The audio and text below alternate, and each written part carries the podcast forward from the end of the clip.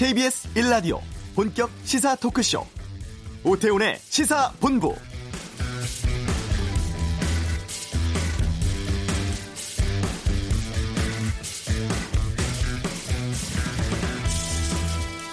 김정은 위원장은 우리가 서명한 계약, 더 중요하겐 우리의 악수를 지킬 거라고 확신한다.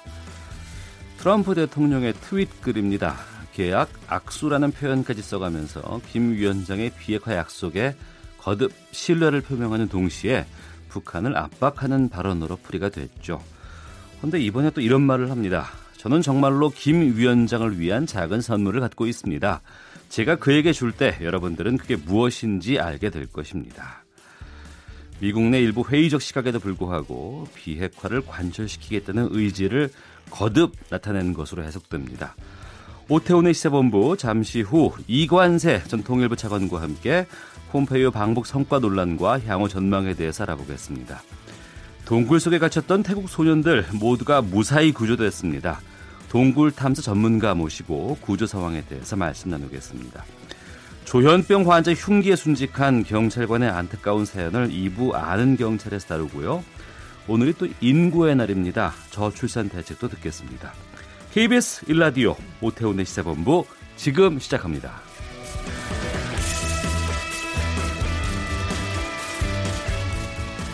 이 시각 가장 핫하고 중요한 뉴스를 정리해드리는 김기화 기자의 방금 뉴스 KBS 보도국 김기화 기자와 함께합니다. 어서 오십시오. 안녕하세요. 미중 간의 무역 전쟁 본격화되고 있고 네. 미국 정부가 추가 관세 부과를 발표했어요. 그렇습니다. 완전 전면전을 선포한 셈인데요. 네. 미국 무역 대표부가 오늘 2천억 달러 규모의 중국산 제품에 대한 10%의 추가 관세 부과 계획을 발표했습니다. 앞서 이 500억 달러 규모에 대해서 고유 관세 부과 방침을 밝히지 않았습니까? 네. 그래서 중국이 아 그럼 우리도 보복 관세 하겠다 이렇게 음. 뭐 방아쇠를 또 당겼는데요. 네. 이에 대해서 그러면 우리는 4배나 많은 2천억 달러 규모의 재보복 방침을 하겠다라고 경고를 했는데 음. 이 무역 대표 발표로 이게 지금 공식 확인이 된 겁니다. 네. 추가 관세 부과는 다음 달까지 공청회를 거쳐서 최종 부과 대상 목록이 확정된 다음에 바로 발효가 됩니다. 그 지난번에는 IT 첨단 제품과 부품에 관세를 매겼는데 이번에는 어때요? 네, 블룸버그 통신에 따르면요. 미국이 현재 추가 관세 부과를 검토 중인 상품 목록에 의류, 텔레비전 부품, 냉장고 같은 소비재는 물론 이 첨단 기술 제품도 포함됐다라고 전했습니다. 특히 일부는 중국 정부의 제조업 육성 정책이죠. 중국 제조 2025와 관련된 것으로 알려졌습니다. 그 중국 제조 2025가 뭐예요? 이게 뭐냐면 예전에는 중국이 이제 인건비가 싸니까 예. 뭐 되게 고난도의 기술이 필요 없는 제품을 많이 양 많이 만들어서 싸게 파는 이런 식으로 제조업도 국가 경제를 발전시켰는데 앞으로는 혁신 역량을 키워서 질적인 면에서도 어떤 음. 제조 강제력이 되겠다 이런 어, 국가 대전략입니다. 기존의 제조업 그리고 인터넷의 융합을 통한 첨단 제조업의 경쟁력 강화가 주된 목표인데요. 향후 30년간 10년 단위로 3단계에 걸쳐서 산업 고도화를 추진하겠다 이런 전략입니다. 그런데 지금 미국이 이거에 대해서 굉장히 뭐랄까 경계심을 드러내고 있어요. 네. 지금 이 관세 전쟁을 벌인 배후에도 이런 그 공포가 있다라는 분석이 지배적인데요. 음. 지금 거의 모든 분야에서 과학도 포함해서 모든 분야에서 지금 중국이 미국을 지금 따라잡고 있는 형세거든요. 네. 그래서 이거를 좀 떼어놓기 위해서 어, 사다리 걷어차기라고 할까요? 그러니까 뭔가 뒤 추격을 막기 위해서 장기적이고 근본적인 무역 전쟁을 이번에 시작했다는 분석이 나옵니다. 이게 무역 전쟁이긴 하지만 정치적인 요인도 있죠. 사실 그렇습니다. 어, 트럼프 대통령 입장에서는 이게 더 클 수도 있는데요. 어, 트럼프 대통령의 정치적 텃밭이죠. 이 러스티벨트라고 하는 어, 어, 쇠락한 공장 노동자들의 표를 얻기 위해서다라는 분석이 나오는데요. 그런데 여기에 또 좀 엇박자인 소식도 있습니다. 뭐냐면 이렇게 미국과 중국 간의 관세 전쟁이 시작되고 한 주가 지나지 않아서 미국 안에 있던 제조업체들이 그럼 미국 안에 있는 공장을 버리고 중국이나 다른 나라로 이제 떠나간다는 소식입니다. 음. 이건 약간 의도치 않았던 바죠. 오히려 반대 결과인데요. BMW 같은 경우에도 미국 사우스캐롤라이나 주에 있는 SUV 제조 시설을 미국 이외의 지역으로 옮길 것이고 중국에 있는 공장의 그 생산량을 오히려 더 늘린다고 합니다. 또 테슬라 이 전기차 회사죠. 테슬라 같은 경우에도 어, 연간 50만 대 생산 능력을 갖춘 공장을 중국 상하이에 짓겠다고 어, 발표를 했습니다. 역시 이, 이, 이 미중 전, 관세 전쟁이 격화됐을 때 네. 어, 기업들이 이런 대비책을 내놓은 겁니다. 네. 앞서 저도 말씀드렸지만 그 트럼프 대통령이 북한에 뭐 선물 주겠다고 했어요. 그렇습니다. 예, 아무래도 지금 상당히 국내적으로 좀 곤란한 상황이기도 한데 아, 트럼프 대통령이 국, 북한 국무위원장을 위한 작은 선물을 준비했다고 아까 오프닝에서도 발표하셨는데 이 지난해까지는 되게 서로 막 말폭탄을 주고 받지 않았습니까? 로켓맨. 로켓맨인데 로, 로켓맨이 자기 suicide mission, 그러니까 자살 폭탄 임무를 하고 있다 이런 얘기까지 했었는데 지난주에 폼페이오 장관이 이 Rocket Man CD, 그러니까 엘튼 존의 Rocket Man이라는 노래가 담긴 CD를 가져갔다 이런 보도가 있었잖아요. 네. 근데 결국 못 만났어요 김정은 음. 위원장을. 못 줬죠. 못 줬습니다. 그래서 어. 못 줘서 어떻게 된 거냐라고 하니까 폼페이오 등 방북단이 CD 선물을 북한에 주지 않았고 우리가 갖고 있으니까 언젠간 줄 수 있다라면서 어, 작은 선물을 갖고 있을, 있는데 어, 이, 내가 이걸 줄 때 여러분은 그걸 뭔지 알 수 있을 것이다 이렇게 말했습니다. 네. 자 그리고 기무사가 계엄령 검토한 소식 좀 보죠. 네. 문 대통령이 신속하고 공정하게 이번 사건을 독립적으로 수사라고 지시했죠. 그래서 국방장관도 수사 지휘를 할 수도 없, 다라고 못, 못 박았는데 또 보고도 받지 않겠다고 소영무 장관이 밝혔습니다.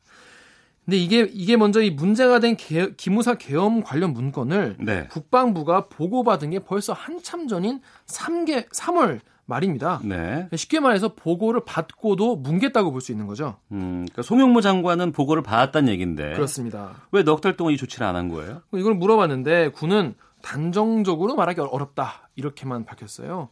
예, 이것도 약간 좀 더 밝혀봐야겠는데요. 음. 청와대가 청와대는 이런 상황에서 이 송 장관이 수사단을 지휘하는 것 자체가 논란의 소지가 있을 것 같다라고 판단한 것으로 보입니다.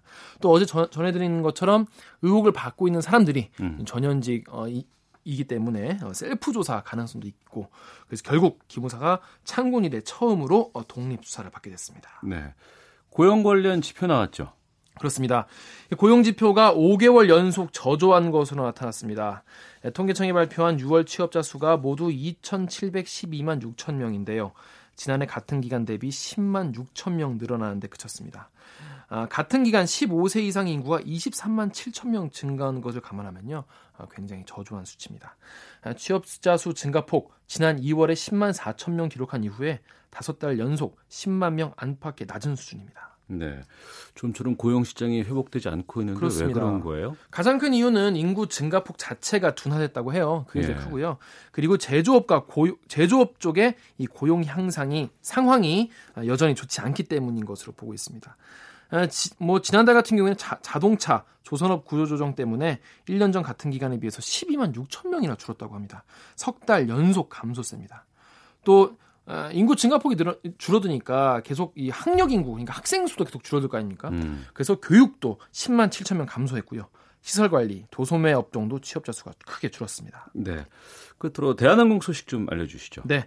아, 조원태 대한항공 사장이 1998년 인하대에 부정 편입한 사실이 아, 교육부 감사 결과 확인돼서 교육부가 조 사장의 편입과 학사 학위를 취소하라고 인하대에 통보했습니다.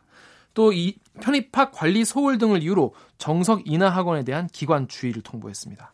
또 학교 법인의 부당 회계도 다수 드러났는데요. 어, 조양호 회장의 부인 이명희 씨가 소속된 이루재단에 장학금 6억 3천여만 원을 인하대 교비로 집행을 하는가 하면 법인 일감을 회장과 특수관계인 한진 관련 업체에 또 일감 몰아주기를 한 것으로 조사가 됐습니다. 아, 이와 관련해 교육부는요 조양호 이사장에 대한 임원 취임을 승인 취소하고 전 총장 2명, 전 현직 의료원장, 병원장 3명에 대한 징계를 요구했습니다. 또 회계 부정 사안은 검찰에 수사 의뢰하기로 했습니다. 네, 방금 뉴스 김기화 기자였습니다. 고맙습니다. 고맙습니다. 이 시각 교통 상황 듣고 오겠습니다. 교통정보센터의 박소영 리포터입니다. 도로면이 미끄러워 사고가 자주 발생하고 있습니다. 북부간선도로 구리 쪽으로 묵동 부근에서 사고가 있었는데요. 이 처리 작업은 조금 전 끝났지만 종암 분기점부터 정체가 여전합니다. 또 동부간선도로 의정부 쪽으로 이화교 부근에서도 전 시간에 있었던 사고 여파를 받고 있고요. 강 동쪽으로 이동하기도 어렵습니다. 올림픽대로 영동대교 부근에서 작업을 하고 있는데요. 1차로가 막혀 있어서 한남부터 정체가 심합니다. 또 강변북로 구리 쪽으로 한강대교 부근 1차로에는 고장난 차가 서 있어서 밀리고 있는데요. 성산부터 교통량도 많아서 40분 정도 걸립니다. 반대쪽으로 한강대교 부근에서 작업이 시작돼 반포부터 쭉 정체가 이어지고 있고요. 고속도로에서는 서해안고속도로 목포 쪽으로 당진부터 이동하기가 힘든데요. 서산 부근에서 2차로를 막고 작업을 하고 있습니다. 지금 이 구간 지나는데 30분 넘게 걸리고 있어서 미리 우회하셔야겠고요. 양방향 금천 일대 지나기도 어렵습니다. KBS 교통정보센터였습니다.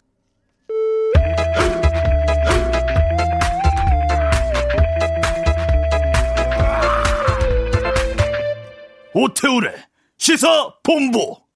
폼페이오 미 국무장관의 이른바 빈손 방북 논란의 후폭풍이 거셉니다. 미 의회와 언론을 중심으로 다시금 북핵 회의론까지 고개를 들고 있는 상황인데요. 이 고비인 이 시점에서 우리는 어떻게 해야 할지 이관세 소장의 이번 주 한반도는 이 시간에 알아보겠습니다. 전 통일부 차관 이관세 경남대 극동문제연구소장 나와 계십니다. 어서 오십시오. 안녕하세요. 먼저 이번 폼페이오 방북이 빈손 방북이에요? 어떻게 보세요? 아, 뭐 핵 협상은 뭐 이 긴 과정의 연속이다. 뭐 이런 차원에서 봐야 될 것 같습니다. 네. 그래서 물론 협의하는 과정에 어려울 때도 있고 또잘 음. 합의가 될 때도 있겠죠. 그래서 북미 정상회담 이후에 이제 첫 번째 네. 고위급 이제 협상을 가졌는데 아마 이 핵 문제 해결에 있어서 또는 체제 안전 보장에 있어서 아마 폭넓은 의견 교환이 있었을 겁니다. 아, 이제 아, 의견 교환이 네네 그 이제 첫 걸음이라고 보고 음. 막 그렇지 지금 뭐 단숨에 네. 뭐 완전한 합의를 가져오지 못해서 빈손이다. 뭐 이렇게 얘기할 수는 없고요. 그래서 이번에 비핵화와 관련해서 시기 문제라든가 방법이라든가 또는 뭐 여러 가지 대상이라든가 이런 것에 대해서 구체적으로 포괄적으로 아마 논의가 있었을 거고 많이 개진이 됐을 거고 네. 그래서 뭐 결과를 보시다시피 그 이 working group을 만들어서 예, 예. 또 분야별 실무 회담 음. 그걸 만들어서 서로 논의하기로 했으니까 이제 각론적인 협의 과정을 좀 더 지켜봐야지 네. 너무 우리가 속단해서 음. 뭐 빈손이다 뭐 실패다 너무 이렇게 단정 지을 문제는 아닌 것 같습니다. 그러니까 working group 말씀하셨는데 그 최선희 부상하고 그 지금 성 김, 네, 성 김 둘이서 네. 만나는 건 계속 좀 이어지고 있는 거잖아요. 근데 이제 뭐 내일 우선 그 유해 송환과 관련한 실무회담이 있고, 예. 그리고 비핵화와 관련해서 워킹 그룹을 뭐 이제 운영을 한다고 하니까 음. 이제 뭐 대상자들이 발표는 안 됐지만 그 동안에 네. 해왔던 사람들이 계속 하지 않을까, 뭐 음. 뭐 그런 생각입니다. 예. 근데 이번에 그 방북 끝나고 나서 북한 언론이 강도라는 표현을 썼어요. 네. 이게 왜 북한이 이런 표현을 썼을까 궁금합니다. 이것은 이제 미국이 요구하는 내용이 이제 비핵화를 우선해서 예. 아, 비핵화를 이행할 수 있는 시간표 그리고 사찰의 대상 그리고 검증의 방법 또는 이 핵 물질이라든가 네. 핵 탄두라든가 이러한 전반적인 그 리스트들 이런 목록 같은 거를 막 제기를 하고 음. 빨리빨리 이거를 이 검증을 하고 사찰을 해서 추진해 나가자. 예. 막 이렇게 강하게 요구를 하니까 음. 북한 입장에서는 아니 종전선언 체제 안전 보장 문제에 있어서의 종전선언 문제라든가 다른 여러 가지 북한이 요구하는 그 내용 네, 네. 또 관계 정상화 문제라든가 이런 것도 단계적으로 뭔가를 추진해 나가야지. 왜 우리만 비핵, 계속 나와? 그렇지. 네. 비핵화만 이렇게 어. 압박적으로 이렇게 하면은 이거는 좀 그렇지 않느냐. 그러니까 그거를 좀 강한 표현으로 강도라 뭐 네. 이렇게 생각하지만 근데 이제 본표 장관은 이제 진전이 있었고 네. 생산적인 대화였다. 네. 그것은 이제 미국이 요구하는 내용을 충분히 설명을 했고 어. 그러한 내용을 막 개진을 했다. 예. 그래서 이제 그걸 전부 얘기를 한 것이 매우 중요하니까. 음. 근데 이제 북한이 요구하는 내용에 대해서는 이제 뭐 구체적으로 이 협의가 좀 잘 안 되고 그러니까 좀 이게 편파적인 거 아니냐 막 이런 얘기인데 그런 거는 이제 어 워킹 그룹이 이제 운영이 되니까 네. 또 실무회담이 운영이 되니까 거기서 세부적으로 막 반영이 되지 않겠느냐. 그래서 처음부터도 그랬지만 결국은 비핵화가 돼야 종전선언으로 가고 평화협정으로 가고 예. 또 비핵화가 돼야 제재 문제도 풀고 뭐 이런 문제. 그래서 미국이 요구하는 것과 북한이 요구하는 거에 대한 선의의 문제. 예, 예. 그리고 어느 정도 수준에서 음. 미국의 요구를 들어주면 북한의 요구를 미국이 들어줄 수 있을까? 네. 뭐 이러한 정도의 문제. 이 앞으로 이런 것이 음. 선의의 문제와 정도에서 어떻게 상응한 조치가 이루어질까? 이것이 앞으로 역시 그 협상에서 핵심이 될 것 같습니다. 네. 자, KBS 일라디오 오태훈의 시사본부 전 통일부 차관이신 이관세 경남대 극동문제연구소장과 함께 주간 한반도 분석하고 있습니다. 폼페이오 장관이 빈손 방북 논란에 시달리는 동안 그 김정은 위원장 모습을 드러내지 않다가 8일 만에 모습을 드러냈는데 삼지연 군 일대 건설 현장 감자 농장 공장을 시찰을 했어요. 네. 왜 갔을까요, 여기를? 그 뭐 이 평양에서 저 고위급 협장도 있고 예. 농구대회도 있고 그 뭐 있음에도 불구하고 김정은 위원장이 삼지연을 갔다고 해서 또 언론에서도 많이 얘기를 합니다만은 일단 북미 간의 고위급 협상에서 만족할 만한 합의가 이루어지지 않았고 어. 또 그렇기 때문에 또 북한 입장에서 미국의 요구를 쉽게 수용할 수 있는 그런 입장도 아닌 것 같고 그렇기 때문에 막 자리를 막 비운 것이 아닌가 막 이런 생각입니다. 그래서 김 위원장이 그 중요한 결정을 할 때마다 또 삼지연을 과거에도 많이 찾았습니다. 아, 그래서 지난해 그 12월에 네. 그 삼지연 백두산 천지에 오르고 그리고 다음 날 1월 1일 신년사에서 평창 올림픽에 참가하고 어. 적극적으로 남북 대화 를 참여하고 막 이런 경험이 있고 또 2013년에도 측근들과 그 삼지연을 다녀온 뒤에 장성택 그 처형 문제가 어. 획기적으로 결정이 돼서 예. 이 삼지연은 뭐 잘 아시다시피 백두 혈동이라는 것을 혈통이라는 것을 막 강조를 하기 위해서 삼지연을 자신의 그 이미지에 투영시켜 왔죠. 그리고 아, 그간에 보면은 네네. 거기를 갔다 오고 나면 이후에 아, 뭐 중요한 결정들이 나왔어요. 뭐 이렇게 등식화할 수는 없지만 되게 네. 그런 사례들이 좀 있고 어. 또 2016년에는 삼지연을 혁명의 성지로 꾸리라고 이렇게 했고 막 이 자주 찾, 찾고 이렇게 해서 나름 네. 정치적인 함의를 담은 그런 방문. 다시 말해서 단순한 현지 지도라기보다도 음. 삼지연의 그 방문은 여러 가지 좀 의미가 있는 거 아닌가. 그래서 이번에도 어 나름대로 이제 저 북한에서는 이 구구절 정권 창건일 일인 구구절이 이제 다가옴에 따라서 네. 경제적인 성과 같은 것을 굉장히 좀 의식을 하고 있고 예. 지금 뭐 현지 지도를 경제 중심으로 좀 전개를 하고 있지 않습니까? 그래서 어.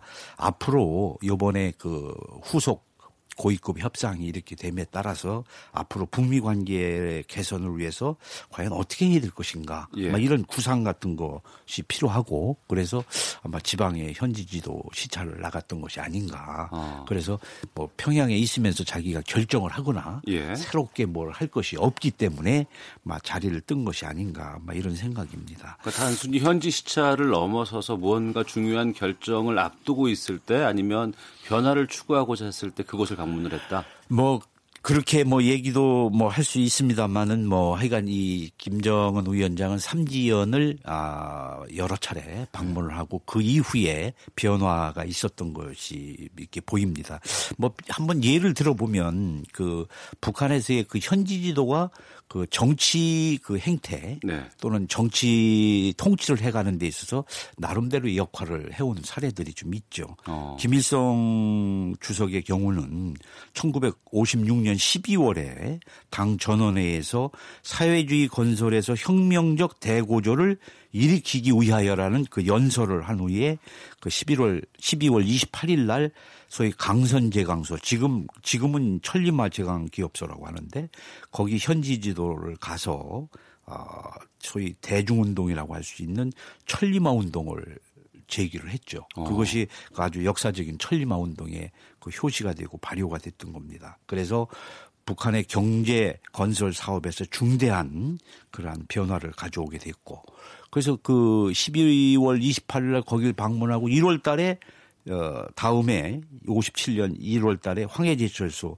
현지 지도로 가서 증산을 독려하고 예. 그래서 이게 전국적인 범위로 확대되는 뭐 이런 거 있었습니다만은 그 과정이 그 천리마 운동을 일으킨 그 현지 지도의 그 과정인데 예. 김정일 위원장이 2008년 8월에 소위 그 뇌졸중으로 해서 어 쓰러졌었죠. 그, 예, 네. 그게 있은 이후에 그 다음에 일어나서 2008년 12월 24일 날 소위 천리마 제강 기업소를 현지 지도에서 혁명의 대고조를 다시 한번 일으켜보자. 그리고 바로 연이어서 황해 제철소를 방문하는 그래서 어. 김일성이 천리마 운동을 일으켰을 때 그 길을 똑같이 김정일도 똑같은 갔었고. 코스를 걸면서 혁명의 대고조를 다시 한번 일으키는 네. 막그 과정을 해서 이렇게 북한에서는 나름대로 어. 어떤 그 새로운 변화 정치적인 중요한 계기 마다 그런 변화를 모색하기 위해서 뭐 이런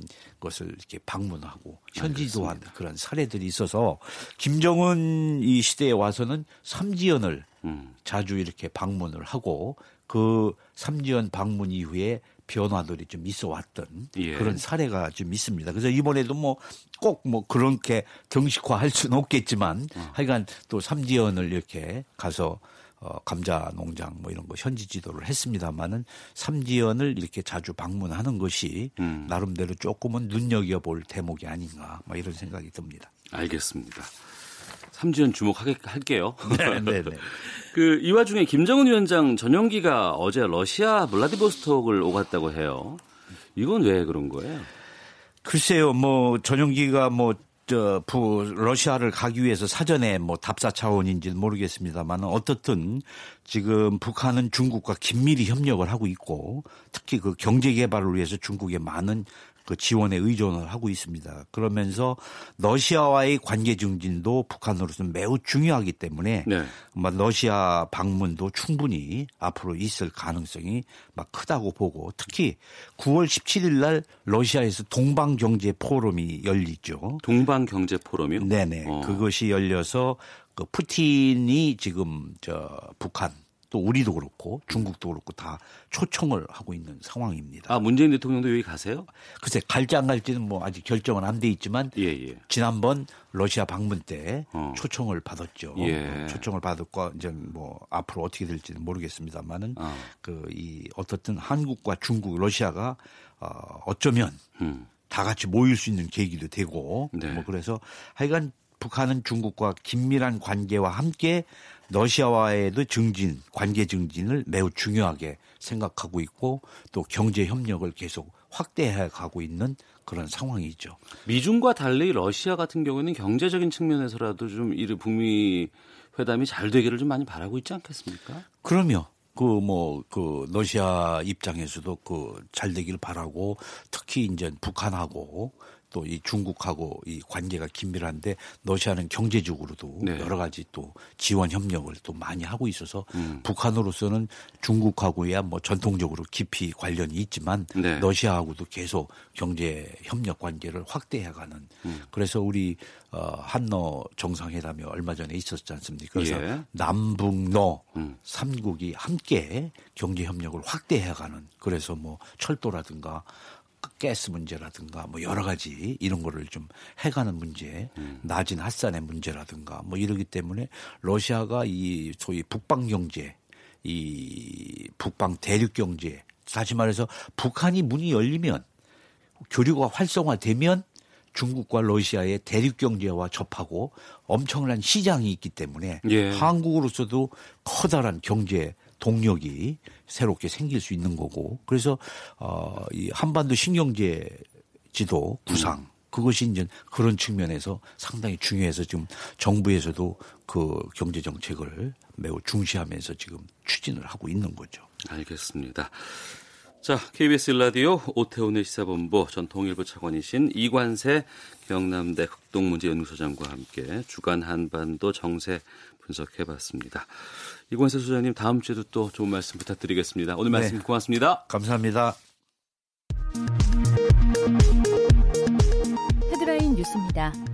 통일부가 지난 2016년 중국에서 집단 탈북한 북한 식당 여종업원들에 대해 종업원들은 자유 의사에 따라 입국한 것으로 알고 있으며 이에 추가적으로 언급할 사안은 없다는 입장을 재확인했습니다. 검찰이 국군 기무사령부의 촛불집회 계엄령 검토 문건과 관련해 사건을 공안 전담부서에 배당하고 법리 검토에 착수했습니다. 현대자동차 노조가 내일과 13일 이틀 동안 부분 파업에 들어간다고 밝혔습니다. 시공자 선정 과정에서 금품을 제공하다 적발되는 건설사는 시공권이 박탈되고 공사비의 20%에 해당하는 과징금을 물게 됩니다. 쌍용차 대주주인 마힌드라 그룹의 아난드 마힌드라 회장이 앞으로 3, 4년 안에 1조 3천억 원 정도를 쌍용차에 다시 투자하겠다고 말했습니다. 지금까지 라디오 정보센터 조진주였습니다.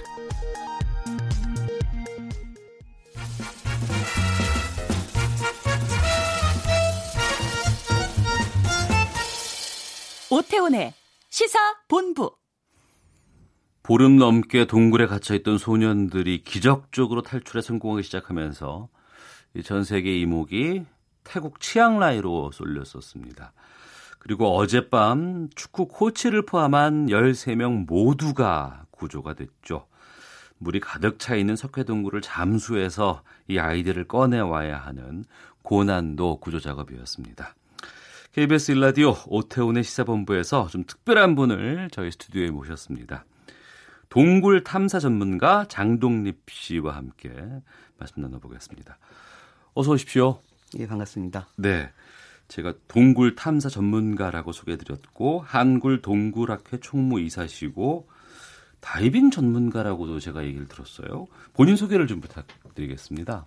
예, 어, 저는 그 세계 수중 연맹 그 CMAS에서 스쿠버 강사를 교육하고 있는 이제 장동립 트레이너입니다. 네. 아 그리고 대학에서는 이제 수영하고 뭐 응급처치 그리고 스쿠버 등을 이제 교육하고 있습니다. 아 스쿠버 하시는 분이 동굴 탐사는 왜 전문을 하신 거예요, 또?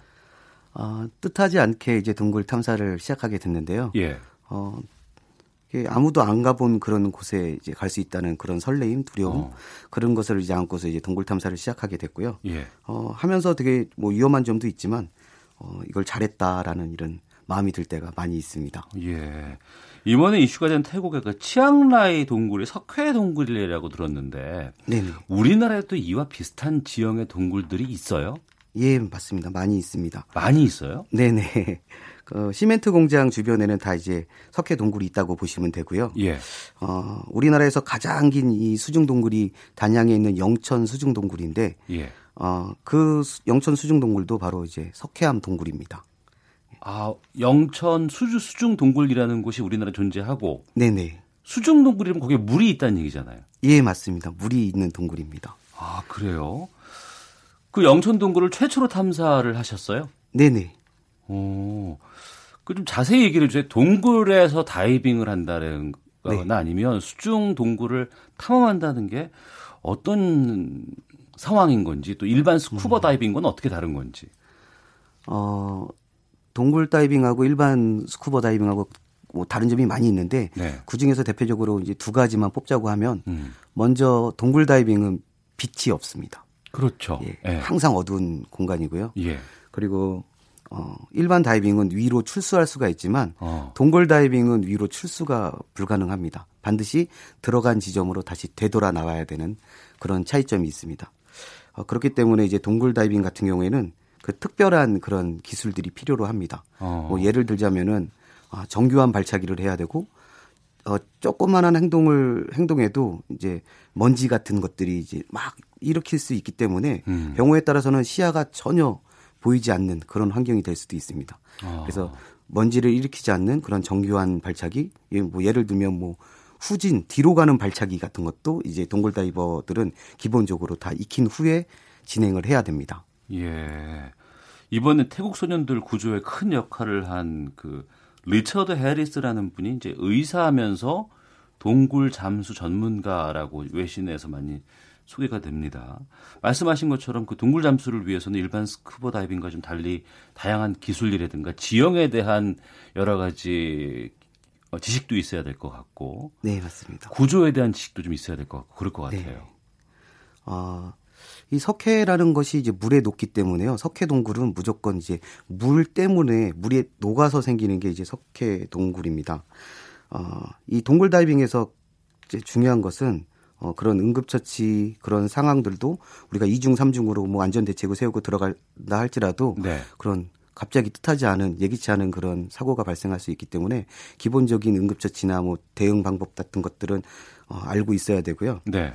그리고 어 아무리 다이빙 기술이 출중한 사람이라 할때라도 음. 반드시 그 안전줄을 설치하고 그 줄을 잡고 갔다가 줄을 잡고 나오는 그런 다이빙을 진행해야 됩니다. 네. 이번에 실제 구조 작업 가운데 구조팀 한 분이 이제 산소 부족으로 어, 돌아가시는 안타까운 일이 있었는데 네. 그러니까 말씀하신 것처럼 바다에서 우리가 뭐 지친다거나 산소가 네. 부족하다 그러면은 어떻게든지 길을 쓰고 위로 올라오면 되는데 네네. 동굴은 그렇지도 않고 이 산소량 체크도 좀 필요할 것 같고 동굴 구조에 대한 그 기억이라든가 작전을 좀 잘 짜서 수행해야 되는 어려움이 있을 것 같아요. 예, 맞습니다. 어, 먼저 정정을 한게 해드리고 싶은데요. 예. 산소가 아니라 이제 공기입니다. 아, 예, 예. 예 다이버가 그렇죠. 이제 예, 예. 사용하는 음. 그 기체가 공, 그 탱크 안에 있는 그 기체는 이제 공기기 때문에 공기통이라고 하고 네. 산소통은 저희가 어, 용접할 때 이렇게 아, 예, 사용하는 예. 거죠. 아, 공기통을 사용해서 이제 들어가야 되고 그리고 또 어, 체크도 저희가 해야 되지만 음. 어, 여분의 공기통을 많이 가지고서 이제 들어가게 되고요. 네. 어, 예를 들어 가지고 어, 반만 쓰고 나온다 이런 계획이 아니라 음. 어, 동굴에서는 3분의 1만 쓰고 나온다 이런 음. 계획을 수립해야 되기 때문에 보다 많은 이제 여분의 공기통을 가지고 들어가고 또 이 석회 동굴 지형이 이제 골다공증 지형 같아가지고 막 미로 형식으로 되어 있습니다. 그 골다공증 지형이라는 거는 네. 텅텅 비어 있는 공간이 여기저기 많이 있다는 거죠. 이 주굴이 있으면 예. 주가 되는 그 굴이 있으면 그 옆에 가지굴들, 어. 지굴들이 굉장히 많이 있기 때문에요. 예. 한번 잘못 들어가면은 이제 막 좁은 곳에서는 뒤로 나와야 될 때도 있고, 어. 어 그리고 되돌아 나가, 나가야 되는 그런 경우가 굉장히 많기 때문에 어, 베테랑들도 반드시 그 좀 전에 말씀드린 것처럼 안전줄, 어, 안전줄을 설치하고 그리고 안전줄을 잡고 이렇게 나와야 되고요. 또 랜턴도 여분의 랜턴으로 어. 또 여러 개를 가지고서 들어가야 됩니다. 전문가들조차도 그렇게 조심해야 되는 곳에서 네. 아이들이 네. 갇혀 있었고 네. 또 오랫동안 힘든 건강 상황을 안고 나와야 되고 데리고 나와야 돼요. 네 네. 이러한 아이들을 탈출시키기 위해서 상당히 난이도가 높, 난도가 높은 그런 네. 작업들을 수행해야 되는데 이번에 쭉 보시면서 네. 탈출 작전이 어떻게 전개가 됐는지를 좀 설명해 주세요. 어, 뭐 굉장히 이제 전문가들이 아주 어, 정말 전문적으로 잘 계획을 수립해 가지고 진행을 한 것 같습니다.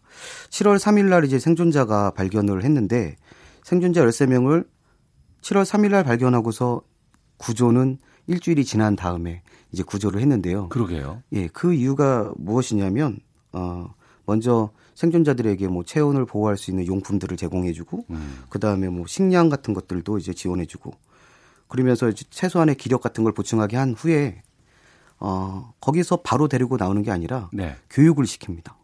어, 잠수를 네. 할수 있는 교육을. 예, 기본적으로 호흡기를 물고 숨 쉴 수 있고 또 잠수 장비를 사용할 수 있고 이런 안전한 그런 안전하게 데리고 나올 수 있는 그런 교육을 시킨 후에 그리고 나서 이제 데리고 나오는 거죠. 어. 그래서 일주일 정도의 기간이 필요했던 걸로 그렇게 짐작이 듭니다. 예. 전혀 수영을 하지 못하는 사람도 전문가가 옆에 있으면은 그 보니까 뭐 몇백 미터를 잠수를 해야 되던데 네. 그 장시간 잠수가 가능합니까? 그게 어 일반적인 잠수도 그렇게 어, 힘든데 동굴에서의 잠수는 굉장히 힘이 많이 들거든요. 그래서 네. 특수한 장비들을 많이 사용하고 하는데 음. 하지만 뭐 음, 요번 같은 경우에는 어, 그 앞뒤로 전문 다이버들이 붙어 있었고 네. 그리고 이제 중간에 그 학생이 어. 학생을 중간에다 놓고서 이제 나오는 걸로 되어 있는데요. 네. 물 속에서 간단하게 이제 숨 쉬는 방법이나 아니면 간단한 뭐 호흡 장비 사용법 정도를 익힌다면 음. 어 이번 건과 마찬가지로 이게 가능하다라는 음. 것을 이제 알 수 있습니다. 13명 모두가 정말 무사히 나올 수 있어서 참 다행이다는 생각이 들기도 하고요. 네. 이 석회동굴을 우리가 뉴스로 접하는 경우가 흔치 않아서 좀 여쭤볼게요. 네네. 이번에 이제 폭우 때문에 동굴이 막혀서 갇혀서 이제 안으로 계속 들어갔다는 얘기가 나왔었거든요. 네. 이게 동굴에서 비가 오면 이렇게 동굴이 잠긴다는 게 무슨 뜻인지. 아, 그 제 경험으로 미쳐보면 네. 비가 오면은 동굴 내 수심이 급격하게 불어납니다. 아, 짧은 수, 시간 에도 네. 그좀 전 말씀드린 것처럼 이제 그 골다공증 지형이기 때문에 비가 오면은 네. 수위가 갑자기 물이 이제 동굴 내부로 어. 흘러 들어오고요. 그래서 동굴 탐사할 때 제가 겨울철에 많이 했습니다. 가을이나. 네. 아, 강수량이 적을 때. 네. 그때 들어가면 수위가 많이 내려가기 때문에 좀더 네. 편안하게 이제 잠수를 할 수 있어서 어. 예, 그래서 그랬습니다. 그럼 저도 여름에 삼척 쪽에 뭐 대금굴, 환선굴 이런 데 석회지형 동굴을 많이 갔었거든요. 네네. 그 산 위에 높은 곳에 동굴이 있는데 거기도 물이 잠겨요? 예. 거기도 이제 물이 들어오는데 예. 어 우리가 개발된 동굴은 석회 동굴 자체가 원래 물 때문에 생깁니다. 어. 석회가 물에 녹기 때문에 물 때문에 생기는데 어 개발된 동굴 같은 경우에는 이제 어 개발을 위해서 조명을 설치하고 또 물을 빼죠. 예. 네. 아 그래요? 네, 물을 뺍니다. 펌프로 이제 물을 빼고요. 어. 어. 그렇게 해서 이제 개발을 하고 만약에 개발이 안 됐다 하면은 음. 군데군데 물이 더 많이 보일 것입니다. 네. 이번에 그 아이들이 느꼈을 고립감이라든가 두려움은 상당히 컸을 것 같아요. 낯선 곳이고 네네. 빛이 없고 식량도 없고 네네. 춥기도 하고. 어, 장 선생께서도 동물 탐사하시면서 좀 이런 감정 같은 거 느껴보신 적 있으세요? 그렇죠. 아무래도 들어가면 깜깜하고 음. 어, 굉장히 혼자 떨어져 있는 것 같고 뭔가 어둠 속에서 뭐가 나올 것만 같고 이런 두려움들이 막 생깁니다. 예. 저희가 그래서 안전 대책을 2중으로 3중으로 이제 세우고 들어가는데 음. 그럼에도 불구하고 뜻하지 않게 어 예기치 못한 그런 상황에 직면하게 되면 가슴이 철렁 내려앉죠. 네. 저희들도 굉장히 두려움이 생깁니다. 어, 네. 이번에 뭐 시간이 좀 걸리긴 했습니다만 아이들과 그리고 이제 코치와 함께 다 모두가 잘 나왔어요. 큰 어려움 없이. 네. 전문가로 보시기에 어느 정도의 힘든 상황이고 몇 퍼센트 정도의 확률을 뚫고 음. 이것을 다 이루어냈는지. 아, 이 스쿠버 다이빙 중에서 가장 어려운 다이빙을 하나 뽑으라 그러면 네. 사실 cave diving, 이 동굴 다이빙이 가장 어려운 다이빙에 이제 포함되고요. 음. 그리고 어 사고도 굉장히 많이 납니다. 네. 실제적으로도 어, 뭐 동굴 속에서 배터리 수중 랜턴에 어, 건전지가 다 됐다. 음. 빛이 없으면 또 못 나가니까요. 네, 아주 네. 예기치 못한 상황들이 많이 이제 생길 수 있는데 이런 음. 상황 속에서 어, 발견해 낸 것도 정말 대단하고요. 아. 발견해서 또 그, 그 동굴 속에서 그 학생들을 지도하고 하면서 음. 데리고 나왔다는 거. 이거는 어, 글쎄요. 그분들 정말 대단하신 분들이고 예. 확률로 따진다 그러면은 이게 진짜 뭐 사막에서 뭐 바늘 줍는 그런 확률이 아닐까 싶습니다. 네. 자, 이번에 13명 모두가 무사히 다 구조가 됐다고 합니다. 동굴에 갇힌 태국 소년들 탈출 이야기, 또 네. 동굴 탐사된 이야기 들어봤습니다. 한굴 동굴학회 장동립 총무이사와 함께 말씀 나눴습니다. 오늘 말씀 고맙습니다. 네, 감사합니다. 네. 오태훈의 시사본부 1부는 여기까지입니다. 조현병 환자들의 범죄가 연달아 터지면서 불안과 공포 확산되고 있는데요. 2부 아는 경찰에서 이 내용 짚어보겠고, 최근 불거지고 있는 해화역 시위에 대한 비평, 뉴스 소다에서 확인해 보겠습니다. 잠시 후 2부에서 뵙겠습니다.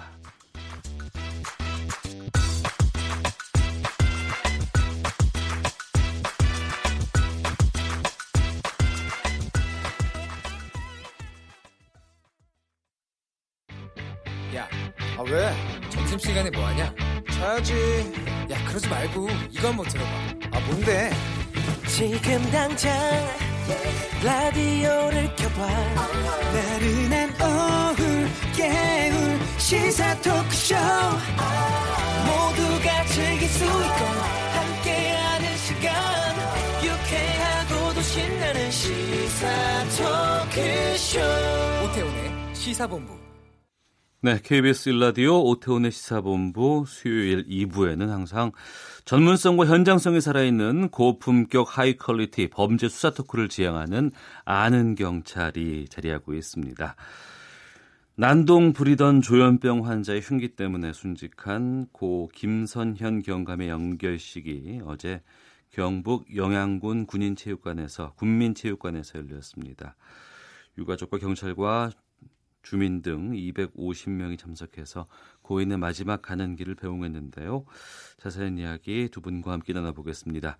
한국범죄연구소 김복준 연구위원 또 서울디지털대 배상훈 경찰학과 교수 두 분과 함께합니다. 두 분 어서 오십시오. 네, 안녕하세요. 네. 당신 삶은 전혀 헛되지 않았다. 고인에게 바쳐진 추도사입니다.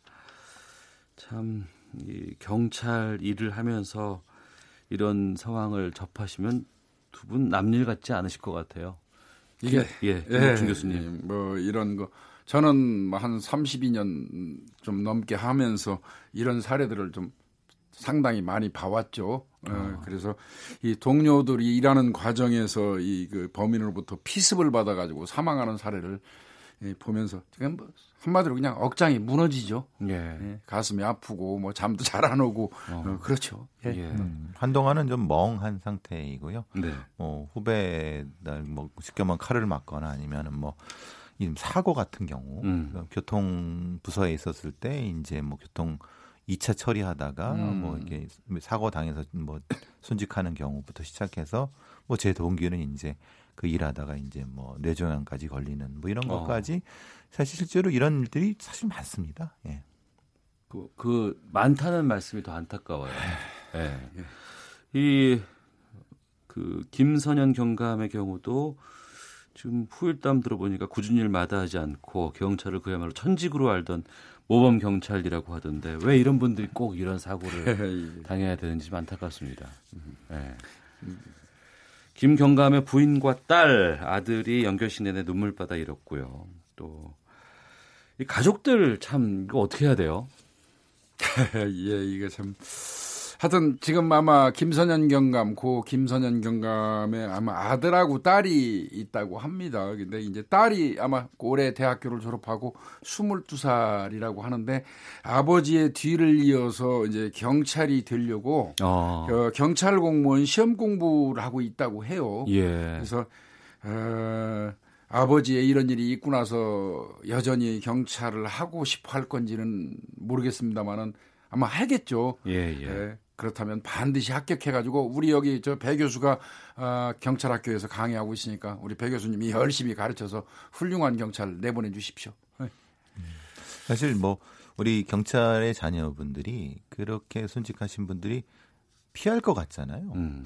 근데 의외로 음. 아버지의 삶을 다시 가겠다 이런 아. 분들이 오히려 더 많은 것 같아요. 물론 예, 이건 뭐 예. 통계 수치는 제가 뭐 제시할 수 없습니다만 그 일종의 사명감이죠. 음. 우리가 이 경찰을 투신한다고 하는 것이 몸을 던지는 거죠. 그러면 그것의 귀감을 본 자녀들이 그런 생각을 음. 하는 겁니다. 상당히 그러니까 경찰 가족으로 산다는 음. 것조차도 가족들도 힘들 텐데 아빠가 워낙 바쁘고 험한 곳에 많이 가 계시고 근데 그러면서도 불구하고 불평하는 것보다 오히려 더 음. 아버지의 삶을 따라가겠다라고 하는 그런 게 정말 사명감이 아닐까 싶기도 하고요.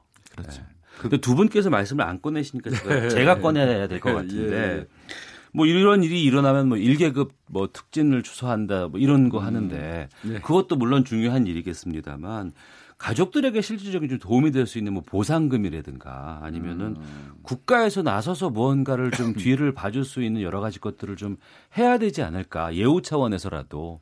음. 근데 그런 게 잘 되고 있는지 아니면 어떤 것들이 부족한지를 두 분께서 직접 좀 말씀을 해주세요. 일단은 업무를 수행 중에 순직하게 되면 어, 국가유공자로 등록이 되고요. 네. 어, 뭐 일정한 부분에 국가 유공자 수당이 가족들한테 지급이 되는 걸로 알고 있습니다. 그게 반 좋다고는 얘기 듣지 못했고요. 음. 어, 그리고 이제 뭐 개인적으로 본인 개인적으로는 일단은 국립묘지에 안장될 수 있으니까 대한민국의 남자로 태어나서 어 뭐 직무 중에 그, 그, 그 사망해가지고 국립묘지에 안장된다고 하면 그 자체는 영예고 명예겠죠. 국립현충원에. 예, 예, 예. 그렇지만 뭐 어, 실질적으로 이제 남은 가족들의 삶은 굉장히 예, 급작스러운 일 아니겠습니까? 음. 어, 피폐하고 힘들겠죠. 네. 경제적으로 크게 그렇게 뭐 국가에서 어, 국가를 위해서 이 사망했다고 해가지고 우리나라가 어, 사는데 이상이 없을 정도의 수당이 지급되는 건 아닙니다. 그건 분명합니다. 네. 네. 기본적으로 배 교수님, 네.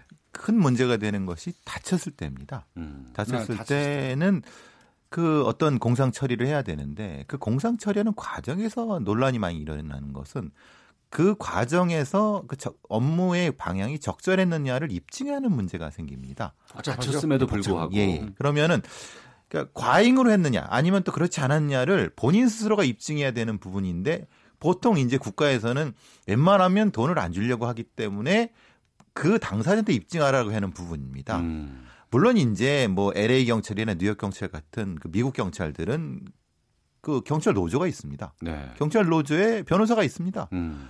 그렇게 해서 이제 흔히 말하는 주와 그 국가랑 이제 어떤 법정 소송을 하는 경우에 상당히 도움이 되는데 네. 우리는 그런 단체 행동이 불가능하기 때문에 음. 그러면 어떤 다른 어떤 자조 조직이나 이런 것들이 있어야 되는 있어야 되는데 사실 그런 부분도 없다는 겁니다. 그럼 네. 개인이 변호사를 사거나 음. 아니면은 주변의 음. 동료들이 돈을 입시면 걷어갖고 그렇게 하는 경우가 지금의 겁니다. 그러니까 오히려 다쳤을 때 오히려 더 문제가 된다고 하는 것이 더 비극이라고 하는 거죠. 네. 물론 국가에서도 기준이 있을 수 있습니다. 왜냐하면 뭐 모두 다 해주면 좋겠지만 그렇지 않은 부분에 대한 것도 있지만 음. 지금은 그 반대의 경우가 더 많다. 네. 즉 개인 입증하는 부분에 대해서는 조금 더 전향적으로 봐야 되지 않냐, 좀 폭넓게 봐야 되느냐라는 것이 일종의 의견인 거죠. 알겠습니다. 그 두 분께서 말씀하신 내용들 많이 좀 반영이 될 수 있도록 네, 계속해서 좀 여러 활동들과 또 여기저기에 좀 알려야 되지 않을까 싶은 생각이 있고요. 이번에 그 상황에 대해서 좀 알아보죠. 음. 흉기를 휘두르면서 목숨을 위협하는데도 이 고 김선영 경감이 총 한 번만 빼들지 못했다고 해요. 네, 예. 그 이유가 무엇일까 궁금하기도 하고 현직에 음. 계실 때 이런 상황 접해 보신 적도 있으실 거 아니에요. 아니 그럼요 많이 예. 있었죠 그런 상황 많이 있었고 뭐 사실 저 같은 경우는 어, 범인한테 피습 받아본 적도 있고요. 어. 어. 예, 사실은 근데 이제 경찰 직무라는 것 자체가 출동을 하는 순간 이미 위험성은 내재돼 있는 겁니다. 예. 항상 어떤 경우든 어, 내 목숨이 위험한 경우는 있을 수밖에 없어요. 기본적으로. 어. 그래서 이제 굉장히 조심을 하는데 이게 이제 문제가 뭐냐면 경찰관 개인은 현장에 나가가지고 주관적으로 이건 위험하다고 느끼는 거 하고 네. 그래서 공권력을 행사했는데 객관적으로 다른 사람들이 봤을 때는 그건 네 개인적인 주관적인 생각이지 이 주위의 사정을 볼 때는 그 위험한 상황 아니었어. 어. 너 거기서 총기 사용하고 테이저건 사용한 거 잘못했어. 예. 이렇게 얘기한다면 이건 할 말이 없어지거든요. 누군가가 나약한 사람한테 인권 그렇죠. 차원에서 문제 제기를 네. 할 수도 있는 부분이 예, 그래서 이게 제가 판단할 때는 이, 런 말이 있어요. 이 저 무기 사용의 근거 지침이 경찰관 직무집행법 아마 10조인가 있을 겁니다. 그런데 그 무기 사용의 요건이 상당히 복잡해요. 근데 예, 한번 그 앵커께서 한번 보십시오. 네. 주위의 사정을 합리적으로 판단하여 필요한 최소한도의 범위 내에서 공권력을 행사해야 한다. 그 긴박한 순간에 주위의 사, 정을 합리적으로 순식간에 판단해 가지고 음. 필요한 최소한도 내에서 이 저 공권력을 행사한다, 무기를 사용한다. 네. 이게 현실적으로 가능합니까?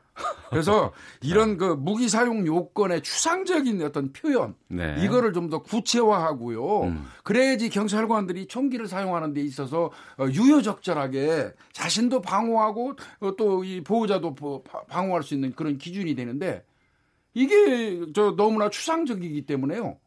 경찰관들이 총기 사용하는 걸 꺼리고요. 네. 제가 뭐 형사 과정도 했습니다만은 형사들한테 권총 꼭 차고 나가라고 시키면 형사들이 막 툴툴거려요.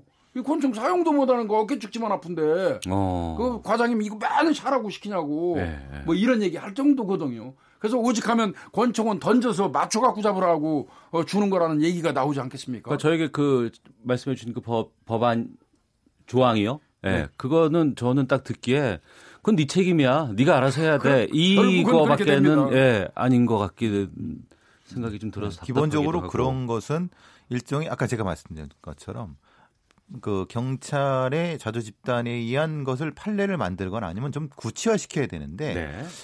그 윗분들이 그러, 왜 그걸 안 하냐면은 음. 지휘권으로 생각하시는 부분입니다. 그런 네. 부분에서는. 그러니까 굉장히 좀 부담이 되는 부분이 있겠죠. 음. 그러니까 현장의 경찰들의 것을 우선시해야 되는데 네. 그것이 아니라 음. 되도록이면 뭐 말이 나오지 않게 웬만하면 사고가 안 나오게 이렇게 하라는 것 자체가 암묵적으로 형성이 되어 있다고 하면 누가 그걸 그렇게 무기를 사용하며 누가 그렇게 하겠습니까? 다 조용조용히. 제가 경찰학교에서 교육받을 때는 이게 참 말씀드리기 애매한데 뭐 그냥 허리띠 잡으라는 얘기 들었습니다. 허리띠. 그러니까 말씀하신 것처럼 예. 그 조사 결과가 있군요. 경찰관을 상대로 한 치안 정책 연구소 설문조사한 결과가 있는데 예, 예, 예. 응답자의 97%가 아무리 급박한 상황이라도 엄격한 총기 사용 규칙과 법원 판례, 내부 징계 때문에 난 총기 사용이 꺼려진다. 네. 이렇게 답을 했다는 거는 총기 사용하기 힘들다라는 얘기 아니에요? 거의 어렵다고 봐야죠. 이게 이제 어. 내부 징계가 뭐냐면요. 예. 일단 총기라든지 이런 걸 사용을 하게 되면 요건을 지켰는지 여부를 낱낱이 따져가지고 어. 징계 절차가 진행되기도 하고요. 감찰 수사받는데 음. 엄청 피곤해요. 예. 거기에다가 당사자 무기를 사용받았던 당사자가 민사 형사를 소송을 제기하면 음. 거의 한 1, 2년 정도 시달립니다. 네. 네 그런 그, 부분이 있고요. 저는 공권력의 어떤 경시풍조를 부채질하는 요인 중에 가장 큰 거를 특히 공집행 공무집행방에 관련돼서는 법원의 판사님들한테 좀 호소를 하고 싶어요. 음. 어, 어떻게 보면 경찰관은 아까 말씀드린 것처럼 현장에 나가가지고 그 건건이 목숨 걸고 하는 겁니다. 네. 어, 그런데 공무집행방해로 어, 침해를 받아가지고 입건을 해서 이, 저, 넘기면 구속영장이 아마 거의 7, 80%가 기각되고요. 음. 거의 벌금 처리돼서 공권력 경시 풍조에 본의 아니게 일조하는 경향이 있다는 거죠. 네. 자주감 느낍니다. 이게 엄청 얻어맞고 현장 나가서 얻어맞고 공직방해로 그 입건해서 넘기면 어, 구속영장 기각되고 이런 경우에 정말 자주감 느껴요. 음, 네. 기본적으로 필요한 부분은 있습니다. 인, 인권을 중요시하죠. 그런데 네. 현장의 상황에 맞는 음. 구체적으로 그 상황을 좀 봐주십사라는 겁니다 판사님들한테 네. 그 상황을 정확히 입증했을 때는 전형적인 뭐 판례를 내 주십사라고 하는 거죠. 우리가 무리하게 말씀드리는 거 아닙니다. 그런데 뭐 거의 대부분의 판례가 상당히 이런 부분이 있으니까 음. 이건 저희들이 굉장히 좌절감도 있고 좌절감도 많이 느낍니다. 이거 우리 이게 뭐 하는 우리가 뭐 하는 짓이라는 그런 것 때문에 굉장히 우울해지고 그렇죠. 네. 공권력의 남용이나 오용에 대해서 많은 우리가 음. 또 문제 제기를 한 적도 있고 또 그건 그거대로 또 가야 되겠지만 그렇죠. 아이고, 또 그와 달리 또 경찰관들이 음. 정당한 집행을 할 수 있는 그러한 힘들은 네. 반드시 또 우리 사회에 필요하지 않나 싶은 생각이 좀 들기도 하고요. 자, 김복준 한국범죄연구소 연구위원, 배상원 서울 디지털대 경찰학과 교수와 함께 아, 아는 경찰 함께 하고 있습니다. 이번 그 피의자가 조현병 앓고 있다는 네, 사실이 네. 좀 알려지면서 이 환자 감시 시스템에 구멍이 뚫린 거 아니냐 뭐 이런 얘기도 나오는데 이게 조현병 환자를 대할 때는 범죄자는 아니고 네, 예. 그렇잖아요. 네. 근데 이제 뭐 난동을 부린다거나 뭐 어, 좀 이렇게 소란을 피운다고 했을 때 그걸 어떻게 대처할지에 대한 좀 걱정이 좀 듭니다. 일단은 이제 조현병 환자라고 해가지고 이분들이 무슨 강력 사건을 일으키는데 통계 수치가 높거나 이분들이 그런 사람들이라고 인식하면 절대 안 됩니다. 왜 그러니까 조현병이라고 하는 게 뭐 정신분열증, 네. 뭐 조울증 뭐 이런 분들 예. 이름을 바꿨습니다. 예. 그 피아노 뭐 이 현을 조율하는 이런 음. 조현병, 정신이 조율 문제로 그런데 이제 일반 범죄자가 훨씬 높아요. 이 범죄 일반인들이 이 범죄하는 경우가 조현병 환자보다는 높은데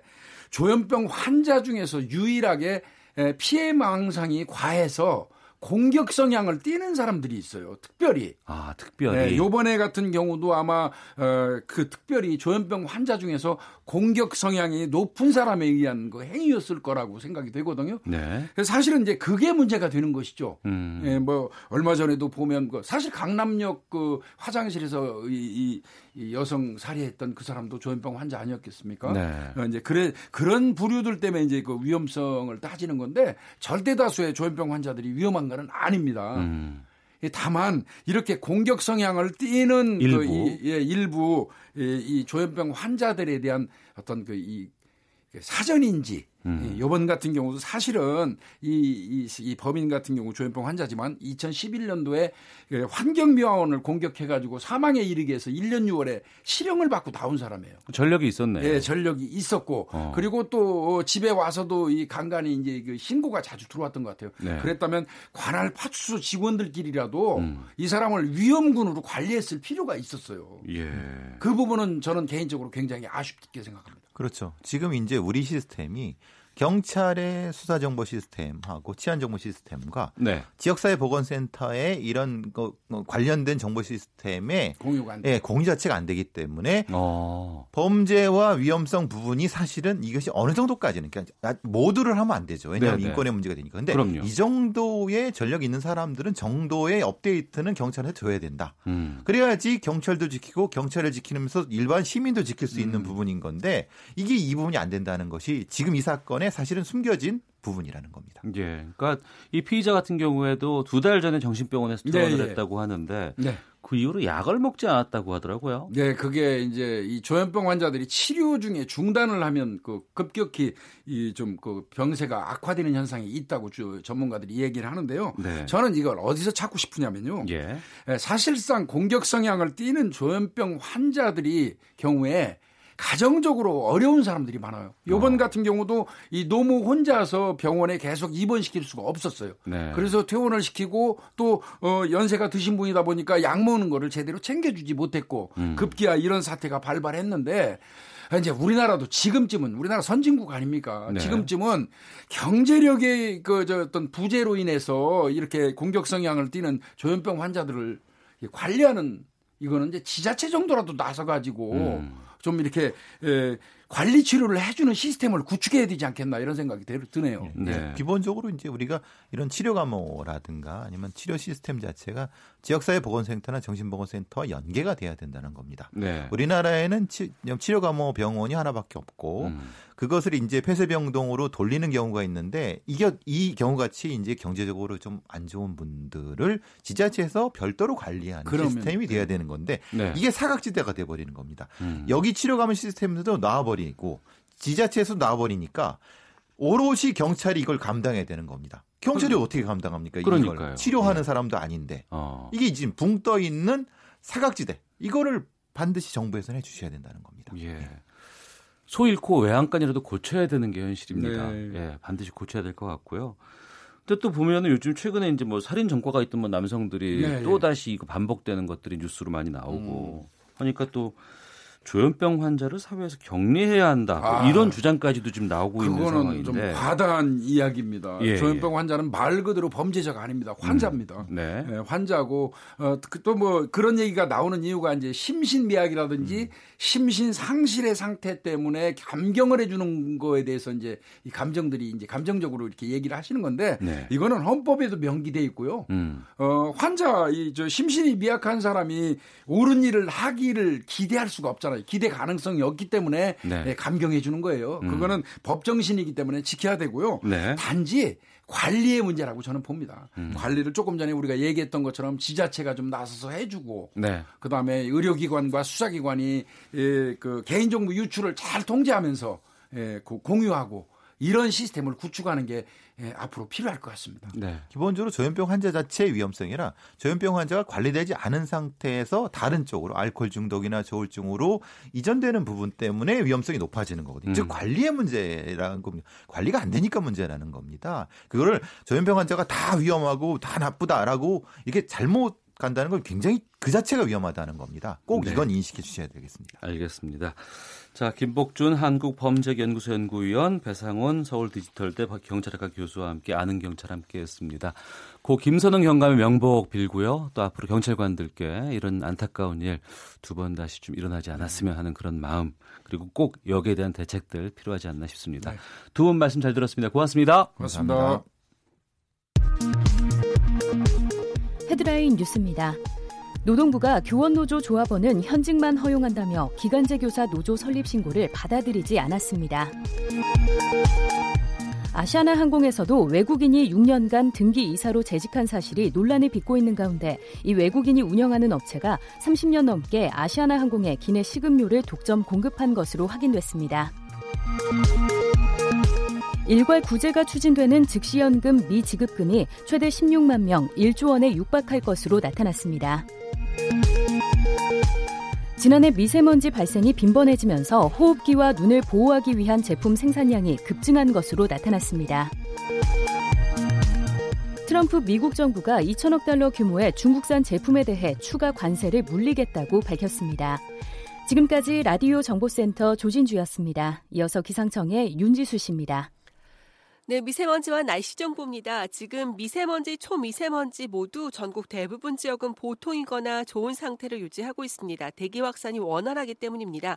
하지만 울산 지역은 미세먼지도 초미세먼지도 모두 나쁨 단계를 보이고 있는 가운데 울산의 중구 지역 지금 오존 주의보가 발효되고 있습니다.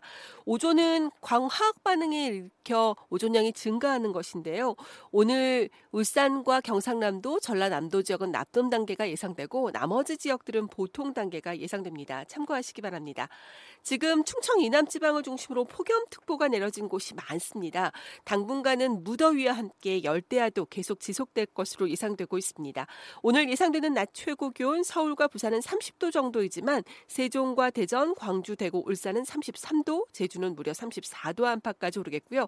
밤에도 기온이 25도 이하로 떨어지지 않는 열대야가 이어지는 곳도 있겠습니다. 내일 아침 최저 기온 청주, 제주 등이 25도 정도 내다보고 있는 상황입니다. 건강 잃지 않도록 당 관리를 하시는 것이 좋겠습니다. 오늘 오후에 소나기 가능성이 있는데요. 충청도 내륙 지역과 전라북도 내륙 지역, 경상도 내륙 지역입니다. 5에서 30mm 가량의 소나기가 내리겠고 돌풍과 함께 천둥과 번개가 치는 곳이 있겠습니다. 장마 전선은 점차 북한 쪽으로 물러나고 있지만 이 여파로 경기 동부 지역이나 강원도, 경상북도 북부 동해안 지역은 낮까지 비가 좀 더 내릴 것으로 예상됩니다. 지금 서울 기온은 28.8도, 습도 71%입니다. 지금까지 미세먼지와 날씨 정보였습니다. 다음은 이 시각 교통 상황 알아보겠습니다. KBS 교통정보센터의 박소영 씨입니다. 점심시간 지나면서 교통량은 많이 줄었는데요. 돌발 상황이 있어 잘 살피셔야겠습니다. 강변북로 구리 쪽 한강대교 부근 1차로에 고장난 차가 서 있어서 마포부터 밀리고 있고요. 또 올림픽대로 잠실 쪽으로는 여의도 일대 지나기가 어렵습니다. 이후로 반포에서 청담 사이로 서행하고 고속도로에서는 중부고속도로 남이 쪽으로 남이천 부근에서 사고가 있었는데요. 이 처리 작업은 끝났지만 호법부터 정체가 계속되고 있습니다.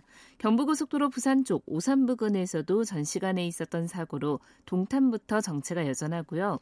그 밖에 서해안 고속도로 목포 쪽으로는 당진부터 정체가 심합니다. 서산 부근에서 작업을 하고 있는데요. 한 개 차로가 막혀 있어서 지금 이 구간 지나는데 30분 넘게 걸리고 있습니다. 영동고속도로 강릉 쪽으로 둔내 터널 안에서는 작업이 시작돼 터널 진입하기 전부터 1km 구간 쭉 정체가 심한 상태입니다. KBS 교통정보센터였습니다.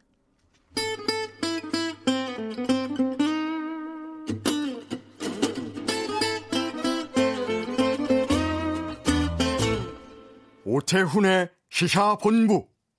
오늘이 7회째를 맞는 인구의 날이라고 합니다. 좀 생소하시죠? 인구의 날. 어, 저출산 고령화 시대 이때 어, 인구의 날 어떤 의미를 갖고 있는지 말씀을 좀 나눠보겠습니다. 인구 보건복지협회 조경의 사무총장 나오셨습니다. 어서 오십시오. 예, 안녕하세요. 예. 인구의 날 제정된 지 7년째라고 하는데 어떤 날인지부터 소개해 주세요. 네, 정부에서 우리 사회가 급속도로 저출산 고령화가 진행되는 것에 대응하기 위해서 예. 어, 이런 이제 인구의 변화, 어. 구조의 불균형 이런 것들을 어, 시민들에게 알리고 시민들이 또 관심을 갖고 참여해 주셔야 하니까 이런 음. 것들을 모으기 위해서 2011년도에 어, 인구의 날을 국가 기념일로 제정하게 되었습니다. 예.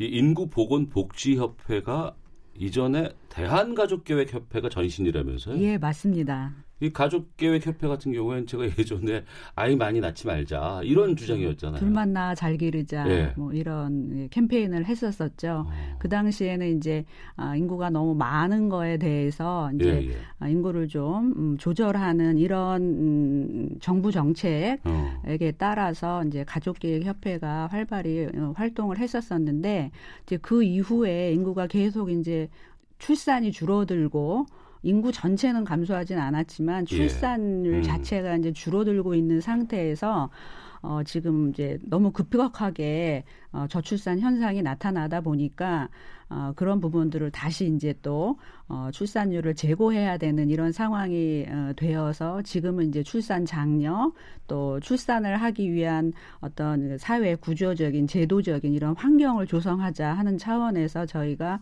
어, 교육도 하고 캠페인도 하고 또 정책도 하고 있습니다. 예. 어, 국가의 미래를 위해서 꼭 필요한 정책이다라고 얘기할 수 있고요. 또 많은 분들은 공감은 하십니다. 네. 그런데 나는 안 낳고 싶다라고 네. 하시는 분들이 많아요. 네.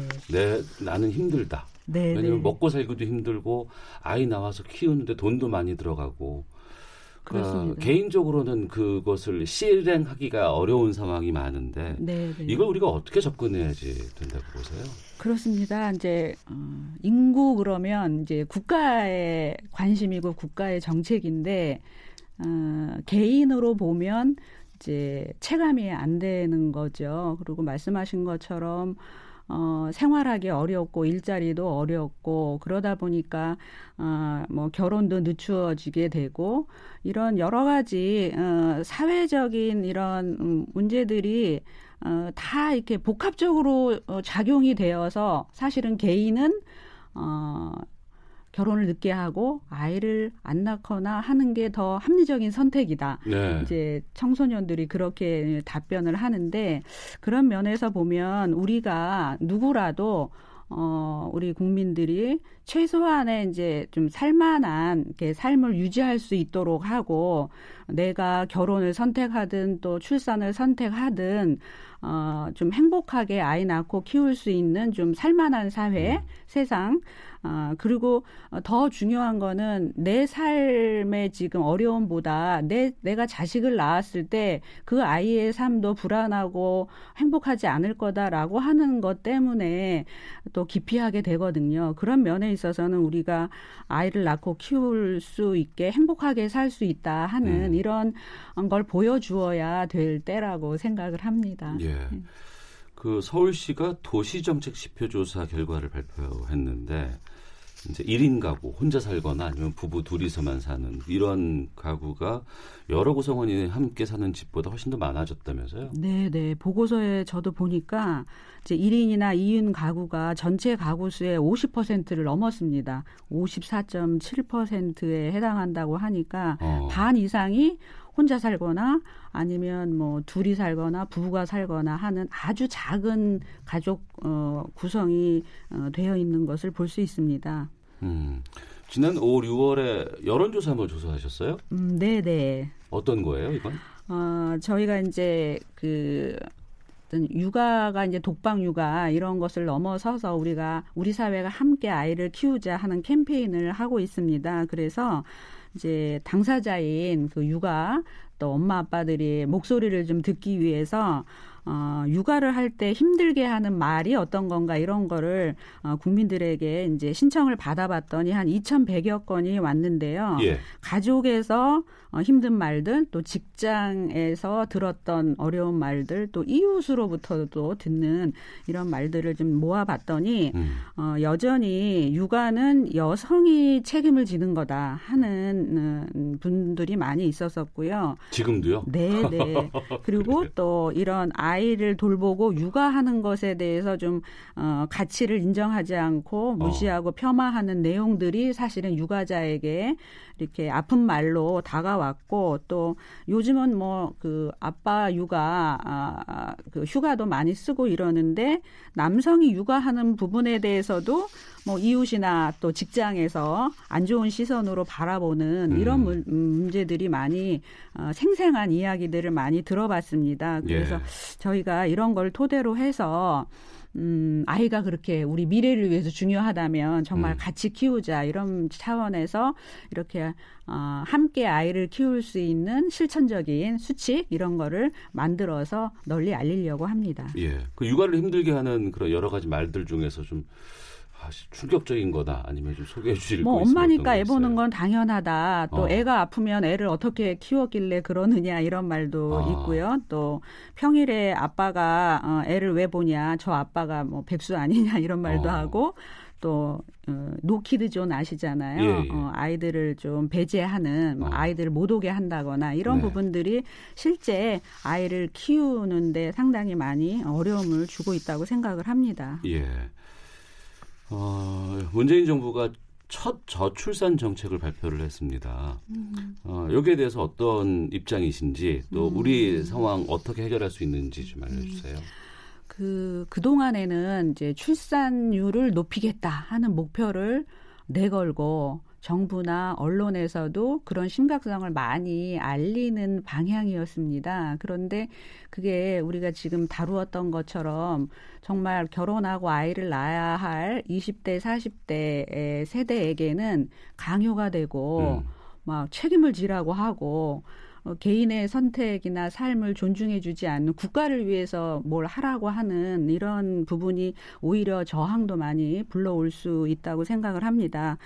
아, 이번 정부에서 이런 출산율을 목표로 세워놓고 실적을 어, 내자 하는 이런 방향이 아니라 말씀드린 것처럼 사람이 살만한 사회가 돼야 아, 사람 중심의 사회를 만들어야 되고 어, 내가 결혼을 선택하던 출산을 선택하던 또 안 선택하던 이것이 좀 개인의 선택이 권리로서 존중받을 수 있는 예. 그런데 결혼을 선택하고 또 출산과 육아를 선택할 수 있도록 하는 여러 가지 지원이나 사회 환경을 조성하자 하는 이런 기조를 바꾼 거에 대해서는 음. 어, 잘 된 방향이라고 생각을 어, 하고 있습니다.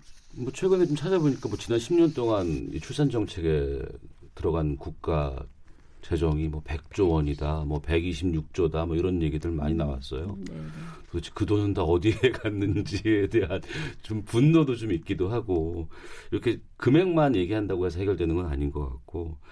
그러니까 사무총장께서 생각하시기에 결혼이라든가 출산, 육아를 좀 하고 싶은 장려할 수 있는 나라가 되고자 한다 그러면 어떤 게 필요한다고 보세요? 네. 그 20, 30대 그 의견 조사를 여성들 의견 조사를 해 보면 어, 내가 어, 이상적인 출산 자녀 수에 대해서 예. 두 명이라고 대답한 비율이 63%입니다. 아, 그래요? 그리고 16%가 세 명을 낳고 싶다. 근데 어. 현실적으로 내가 낳을 아이 수는 한 명이 어, 48%, 어, 두 명이 34%에 그치고 있습니다. 음. 그만큼 이상과 현실의 갭이 있는데 그 원인이 뭐냐 그러면 30%가 소득과 고용 불안, 네. 그리고 22%가 사교육비 부담, 그 다음에 일가정 양립이 어려운 직장 생활이 20%, 뭐 주거비 부담 10% 이렇게 나타나고 있습니다. 우리가 아, 그 이상과 현실의 그 갭을 어떻게 어, 메꾸어 줄 건가가 아, 국가가 해야 할 일, 그리고 기업, 그리고 이제 이렇게 민간 시민사회가 함께 해야 할 방향이라고 생각을 합니다. 예. 어, 가장 핵심적인 것이 뭐 아이를 낳아라 아, 이렇게 강요하거나 책임을 지우는 게 아니라 어떤 선택을 어떤 삶의 음, 생애 주기에서 어떤 선택을 하던 그런 개인의 권리를 좀 존중을 해주는 어, 이런 방향이 필요하다고 보이고요. 직장인들은 요즘에 거의 다 맞벌이를 하는데 뭐 직장 어린이집이 있었으면 좋겠다. 아, 그리고 공공 보육 시설 이런 이제 요구가 상당히 높습니다.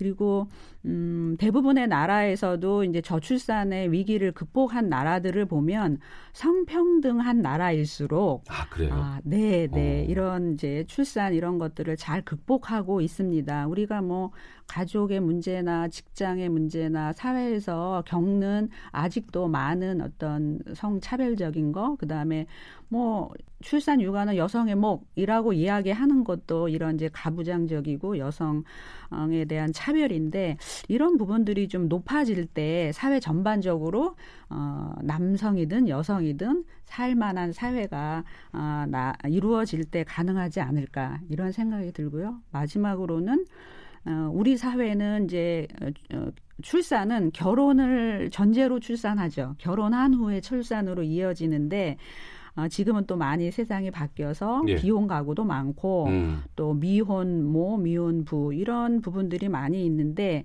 아, 이런 것들이 좀 개선이 되었으면 좋겠습니다. 그래서 어떤 어, 환경에서 어떤 가정에서 아이가 출생을 하더라도 어, 정말 귀한 그 아이들을 어, 모두가 국가가 지원하는 거에 사각지대가 없이 어, 같이 어, 살아갈 수 있고 함께 키울 수 있는 어, 이런 부분들이 좀 더 이루어지면 어, 우리도 희망이 있다라고 생각을 합니다. 가장 훌륭한 출산 정책은 살기 좋은 나라 만드는 게 아닌가 싶어요. 네, 맞습니다. 예. 네. 국가가 이제 좀 해야 될 일이 반드시 있고요. 끝으로 네.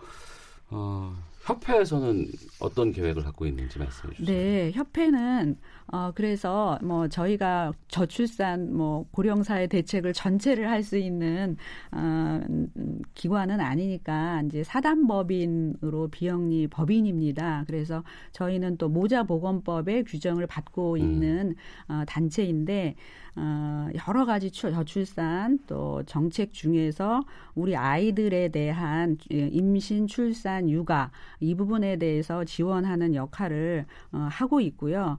그래서 혼자 하면 힘든 육아, 함께 하면 든든 육아 음. 어, 이런 슬로건으로 어, 출산 육아가 가능한 이런 사회 분위기를 조성하고 하는데 기여를 하고 있습니다. 저희도 정부 또 기업 어, 민간과 함께 어, 국가적인 과제가 어, 좀 잘 해결될 수 있도록 열심히 노력하고자 합니다. 예.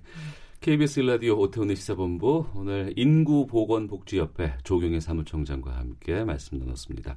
오늘 말씀 고맙습니다. 네, 감사합니다.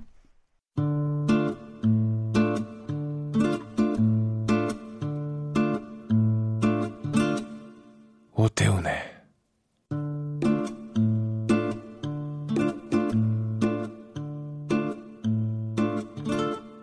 시사본부 지난 주말 서울 대학로 혜화역에서 우리 사회 성차별 문화를 비판하는 여러 목소리를 내는 여성들의 시위가 있었습니다. 여성들이 성차별을 주제로 연일 대형 집회를 여는 것은 과거에는 볼 수 없었던 모습인데요. 김성환의 뉴스 소다. 해와역 시에 대한 이야기 나눠보겠습니다. 시사평론가 김성환 씨 나오셨습니다. 어서 오십시오. 네, 안녕하세요. 세 번째 집회인데 갈수록 참가자가 늘고 있다면서요. 그러게요. 사실은 뭐 많은 분들이 이, 이 인원 때문에 인원 숫자로만 먼저 놀라는 것 같아요. 네. 그러니까 1차 시위 때는 한 12,000명 정도 모였거든요. 음. 그때도 사실은 언론들이 깜짝 놀랐다 이렇게 표현을 했을 정도로 어, 우리 사회의 성 또 젠더라고 하는 걸 주제로 한 대규모 집회가 열리는 건 처음이었거든요. 예. 근데 그 사이에 불과 얼마 되지 않았는데 지금 한 두 달도 안 되는 사이에 집회가 이제 세 차례가 열렸는데요. 그 사이에 또 한 번 6월 9일 날 집회가 열렸을 때 4만 5천 명. 음. 그리고 지난 주말 3차 집회 때는 6만 명까지 늘어났습니다. 그러니까 주최 측 집계인 거죠, 네, 이게? 네, 주최 측 집계로 제가 예. 말씀드리는 거고요. 근데 이 집회 성격도 조금 그 놀라운 게 뭐 우리가 보통 서울 도심에서 대규모 집회를 한다. 그럼 음. 만명 단위가 넘는 집회를 할 수 있는 곳은 정당이나 뭐 정치 단체 네. 그리고 뭐 노총이나 노동, 예, 예. 예, 노동계나 아니면 농민 단체 음. 이런 곳들이잖아요. 전국 조직이 있고 조직력이 강한 곳인데 여성들 같은 경우에는 지금 오프라인으로 뭐 어떤 조직력을 갖고 있는 단체가 없어요. 네. 그러니까 주로 인터넷 카페에서 자발적으로 모인 회원들이었고요. 음.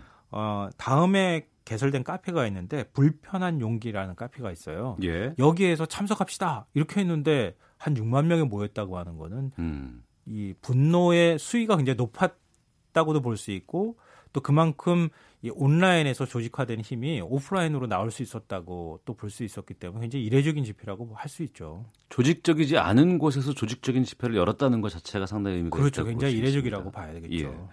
그런데 예. 또 이번 3차 그 집회 현장에서 여러 가지 뭐 대통령을 공격하는 이런 표현들이 나왔다 그러면서 언론에서는 그것만을 좀 집중하고 있는 부분이 많이 보이더군요. 예, 이게 이제 집회의 본질을 좀 가리는 문제가 네. 이 어떻게 보면 곁다리일 수도 있는데요. 이런 논쟁이 집회 전체의 의도를 좀 왜곡시키는 효과로 나타나기는 하는데요. 어, 일단 뭐 논란이 된 부분이니까 설명을 좀 드리면 일부 참가자들이 집회를 하면서 문재인 대통령을 향해서 재기해라고 외쳤습니다. 그러니까 문재인 대통령이 국무회의에서 홍익대 누드 모델 몰카 사건을 언급을 했거든요.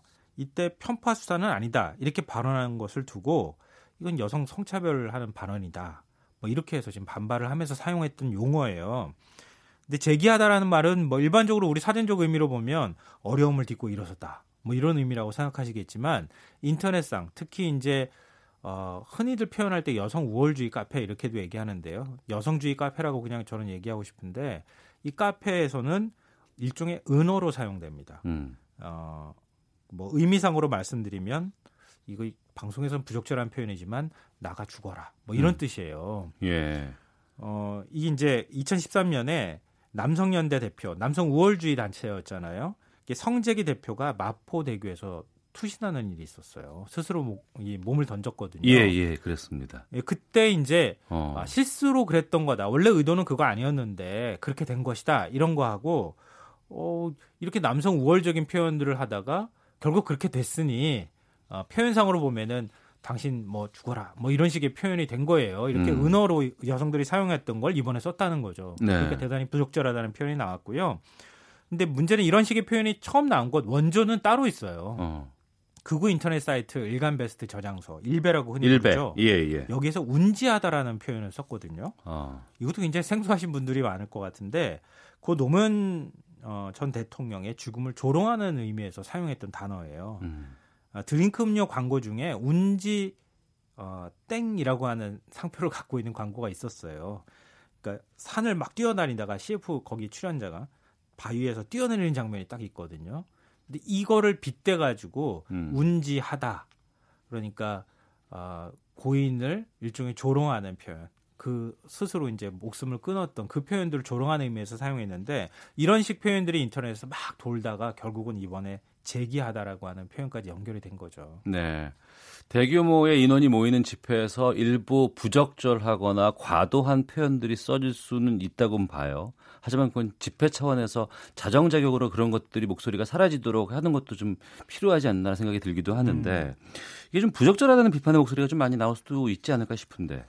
뭐 역사학자 학자 전우용 씨 같은 경우에는 인간으로서는 용납해서 안 되는 말이다. 뭐 아니 문재인 대통령이 뭘 그렇게 또 죽어라라는 말을 들을 정도로 잘못한 게 있느냐. 오히려 여성들의 어떤 차별이나 이런 문제를 시정하려고 노력하고 있는데 이렇게 네. 반박을 하기도 했고요. 또 그거에 비해서 녹색당 신재 서울시당 위원장, 서울시장 후보에 출마를 하기도 했었죠. 우리 사회에 깊이 박힌 뿌리 깊이 박힌 여성 혐오를 없애자는 얘기를 하다 보니까 나온 좀 과격한 표현일 뿐이다. 어, 여성들이 당해온 것에 비해서는 그렇게 큰 일은 아니라고 생각한다. 이렇게 좀 시각이 극단적으로 엇갈리고 있습니다. 근데 앞서도 말씀하셨던 것처럼 이 논쟁에만 주목하면 어, 집회 참여의 의미 또 여성들이 왜 이렇게 분노의 목소리를 내는지 그 본질적인 부분들을 우리가 좀 간과할 수 있으니까요. 네. 이 얘기는 뭐 이 정도로 참고하는 수준에서 끝내면 어떨까 싶어요. 네. 어, 그, 그 끊는다고 하더라도 요거는 네. 좀 여쭤봐야 될 것 같아요. 문재인 대통령이 그렇게 그 좀 성적인 부분에 대해서 이런 여성의 음. 성차별에 대해서 소극적인 대통령은 아니지 않습니까? 억울할 것 같아요. 제가 볼 때 문재인 대통령 입장에서 왜냐하면은 어. 아, 과거 역대 대통령에 비해서 문재인 대통령은 나는 페미니스트 대통령이 되겠다는 말도 했었고요. 어, 그리고 여성 장관 비율 30%까지 늘리겠다고 했는데 지금 5명이잖아요. 여성 음. 장관이. 그러니까 실제 비율로는 27.8%거든요. 역대 어느 대통령도 이렇게 여성 장관을 많이 임명한 적이 없어요. 그리고 여성 여성 몰카 사건이나 이런데 또 몰카 문제에 굉장히 또 적극적이기도 하고요. 그런 문제에서 좀 어, 뭔가 노력하는 대통령한테 너무 심한 표현 사용한 거 아니냐라고 하는 비판은 충분히 있을 수 있을 것 같아요. 네. 근데 앞서 잠깐 말씀하셨던 것처럼 집회는 예전에 뭐 누구 타도하라 뭐 이렇게 하고 음. 어, 뭐 그런 표현, 과격한 표현 많이 썼잖아요. 음. 근데 그런 표현의 한 일환으로 그냥 이해하면 어떨까 싶은 생각은 들고요. 네. 집회 참가 아, 주최 측에서 이런 이제 목소리가 나오는 것에 대해서 좀 자정 작용을 할 수 있는 그런 음. 이제 역할이 좀 필요하긴 할 것 같습니다. 네. 어, 본질은 이제 성차별을 해소해야 되는 그런 부분에 대해서 주장을 하고 있는 것 같은데 우리 사회에 남녀 성차별이 여전하다는 것 어느 정도로 심각하게 이런 그 목소리와 이런 집회가 될 수 있는지 또 어, 우리가 모르고 놓치고 있는 부분들이 있는지에 대한 궁금증도 있습니다. 우리 사회 그 남녀 차별 문제, 특히 여성을 차별하는 문제는 굉장히 뿌리 깊기도 하고요. 예. 어, 사실 문화적으로도 많이 느끼잖아요. 여성들이 왜 미투 선언 하겠습니까? 그리고 줄줄이 미투 선언 나오는 것들 보면 그동안에 남성들의 왜곡된 어떤 성의식이라든가 이런 게 고스란히 다 드러나는 것 같고요. 최근에 이제 국내 국내 성폭력 문제도 굉장히 좀 심각하게 많이 드러나기도 했잖아요. 근데 저는 이제 본질적으로 들어가면 우리 사회에 어, 어떤 경제적인 문제, 특히 노동 시장에 관한 문제하고 아주 직결돼 있다고 생각해요. 음. 특히 직장 내에서 보면은 남성과 여성의 고용률의 차이라든가 또 취업률이 어려워지면 어려워질수록 취업하기 어려우면 어려워질수록 좀 기득권을 갖고 있는 사람이 유리한 입장에 서게 되잖아요. 네. 그런 면에서 남성과 여성의 차별이 극명하게 존재하는 공간이다 이렇게 볼 수 있는데요. 최근에 OECD가 2018년 한국 경제 보고서를 냈는데 굉장히 의미심장한 그 자료들이 많이 나와 있어요. 네. 어, OECD는 한국인의 삶의 질을 높이기 위해서 이런 점을 개선해야 한다 이렇게 권고를 했거든요. OECD 권고예요. 네. 어. 노동 시장에서 여성의 차별 문제를 일단 시정해야 한다 이렇게 음. 돼 있어요. 그러니까 2016년 여성과 남성의 고용률 격차가 한 20% 포인트 차가 나요. 네. 어, OECD에서 이게 한 네 번째로 높은 수준이거든요. 그러니까 이게 이렇게 고용률 격차가 난다는 거는 그만큼 여성들이 고용 시장에 못 나오고 있다는 얘기이기도 하거든요. 음. 또 나왔다 하더라도 금방 들어가 버린다는 거예요. 우리 이른바 이제 경단녀라고 하는 경력 단절 여성이라고 표현하는 이제 그런 용어가 나오는 이유가 출산을 해야 되니까요. 근데 출산 휴가를 가는 여성은 10명 중에 한 2명밖에 안 돼요. 그러니까 갔다 오면 내 자리가 없는 거예요. 이런 문제가 굉장히 심각하기 때문에 여성들의 능력을 한국 사회가 제대로 이용하지 못하고 있다 이런 거고요. 어, 한국의 노동 시장의 이중 구조의 문제도 굉장히 심각하다고 지적을 했어요. 네. 이중 구조라는 게 뭐냐면은 노동 시장이 정규직과 비정규직으로 나눠져 있고요. 비정규직은 다시 기간제, 시간제, 파견직 뭐 이렇게 음. 해가지고 쭉 나눠져 있거든요. 근데 남성의 비정규직 비율이 2016년에 26.4%였어요. 근데 여성은 무려 41%가 넘었어요. 그러니까 이런 이중 구조에서 남녀 불평등이 계속 있을 수밖에 없고 어, 정규직과 비정규직의 임금 격차를 보면은 정규직에 비해서 비정규직이 한 절반 정도 수준밖에 안 돼요. 그러니까 여성들은 항상 우리 사회에서 비정규직의 입장에서 시달려야 하고 급여도 제대로 못 받고 출산하면 바로 집으로 가고 그러니까 이런 사회적 구조 내에서 여성들이 제 목소리를 낼 수 있겠냐는 거예요. 음. 그러니까 우리 사회에 뭐 성문화부터 시작해서 바꿔야 될 점들은 굉장히 많지만 여성들이 당당하게 사회에 진출해서 자기 목소리를 낼 수 있게 만들어 주면 그런 제도적인 뒷받침이 좀 돼줄 수만 있다면 음. 어, 지금 뭐 해화역 시위라든가 이런 데에서 여성들이 분노의 목소리가 좀 상당 부분 많이 풀어지지 않을까 완화되지 네. 않을까 그런 생각을 해봅니다. 예. 어, 여러 가지 직업적인 문제들도 그렇고 또 이번에 몰카라든가 성폭력이라든가 아, 여성들이 또 심각하죠. 안전하게 또 대한민국에 살고 싶다 이런 바람들이 집회에 좀 담겨 있는 건 아닌가 싶기도 합니다. 알겠습니다. 어, 오태훈의 시사본부 지금까지 김성환 평론가와 함께한 뉴스 소다 시간이었습니다. 오늘 말씀 잘 들었습니다. 고맙습니다. 네, 고맙습니다. 예. 오늘 준비한 소식은 여기까지입니다. 저는 내일 오후 12시 20분에 다시 찾아오도록 하겠습니다. 내일 뵙겠습니다. 안녕히 계십시오.